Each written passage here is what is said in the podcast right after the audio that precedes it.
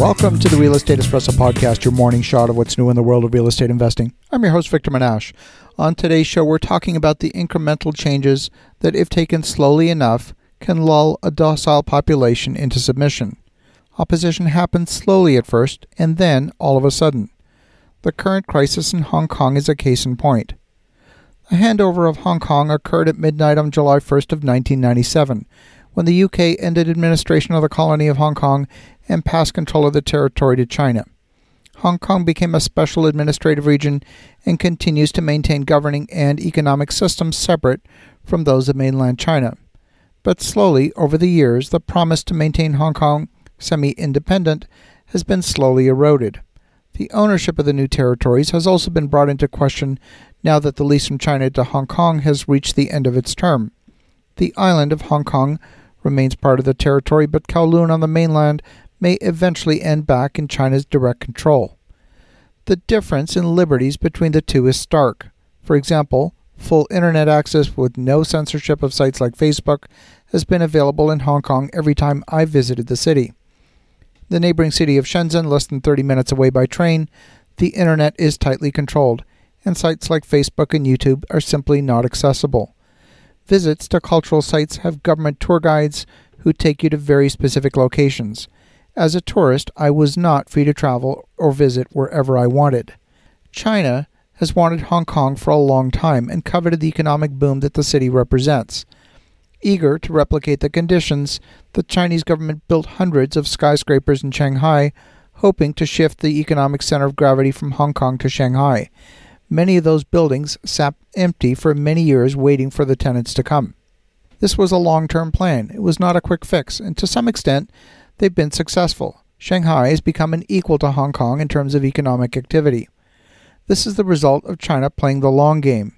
The government doesn't have to win an election every two years to stay in power. It's a controlled evolution towards greater economic power. China and the Soviet Union both emerged from strict communist doctrine to free markets at about the same time, but did so very differently. China threw out the old Soviet rules and created a completely free market with almost no rules. We tend to think of our capitalist markets in the West as being quite free, but in fact, many of the markets are highly regulated. Completely open markets can degenerate into anarchy and corruption very quickly, and many of the so called Russian billionaires have emerged from the chaos and mayhem that followed the transition from a tightly controlled market to one with almost no rules. The protests in Hong Kong are over a new bill that was proposed by the Hong Kong government in February regarding the extradition to amend the Fugitive Offenders Ordinance. It relates to special surrender arrangements and for mutual legal assistance between Hong Kong and any place outside Hong Kong, specifically mainland China or Taiwan. The bill was first proposed by the Hong Kong government in February of this year in response to a homicide involving a Hong Kong couple while visiting Taiwan. Hong Kong does not have a treaty with Taiwan, which allows for the arrest and extradition even for murder. Negotiating such a treaty would be problematic for the government of China since China does not recognize the sovereignty of Taiwan.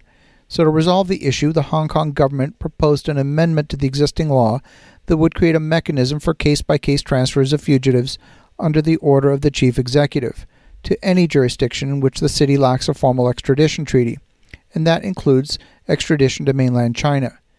The inclusion of mainland China into the amendment became a concern to many people in Hong Kong society. Democracy advocates expressed fears that the city's jurisdiction would merge itself with Chinese laws administered by the Communist Party, eroding the one country, two systems principle that was established in the handover in 1997. Opponents have urged the Hong Kong government to establish an extradition arrangement only with Taiwan and to sunset the arrangement immediately after the surrender of the suspects. The protests have been large and vocal, with anywhere from 200,000 people participating up to 2 million, depending on who's counting. Police estimates put the largest protest march at about 338,000 people. Let's be clear, these are large protest marches. The protests in more recent days have turned to vandalism, and the Chinese government is signaling that they need to restore order and the rule of law. So now the concern is that Hong Kong experiences an escalation of violence involving the police or perhaps even the military. This could result in an ideological flashpoint between China and the West, where the assertion of China's muscle over Hong Kong creates a values based confrontation between China and the US. The global economic impact of a confrontation over Hong Kong could be far greater than the current negotiation over trade practices.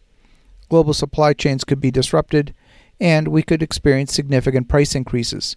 This is something that we as real estate investors actually need to pay attention to and ensure that we have alternate sources of supply that can service your business in the event of a disruption. As you think about that, take a close look at your own supply chains. Have an awesome rest of your day. Go make some great things happen. We'll talk to you again tomorrow.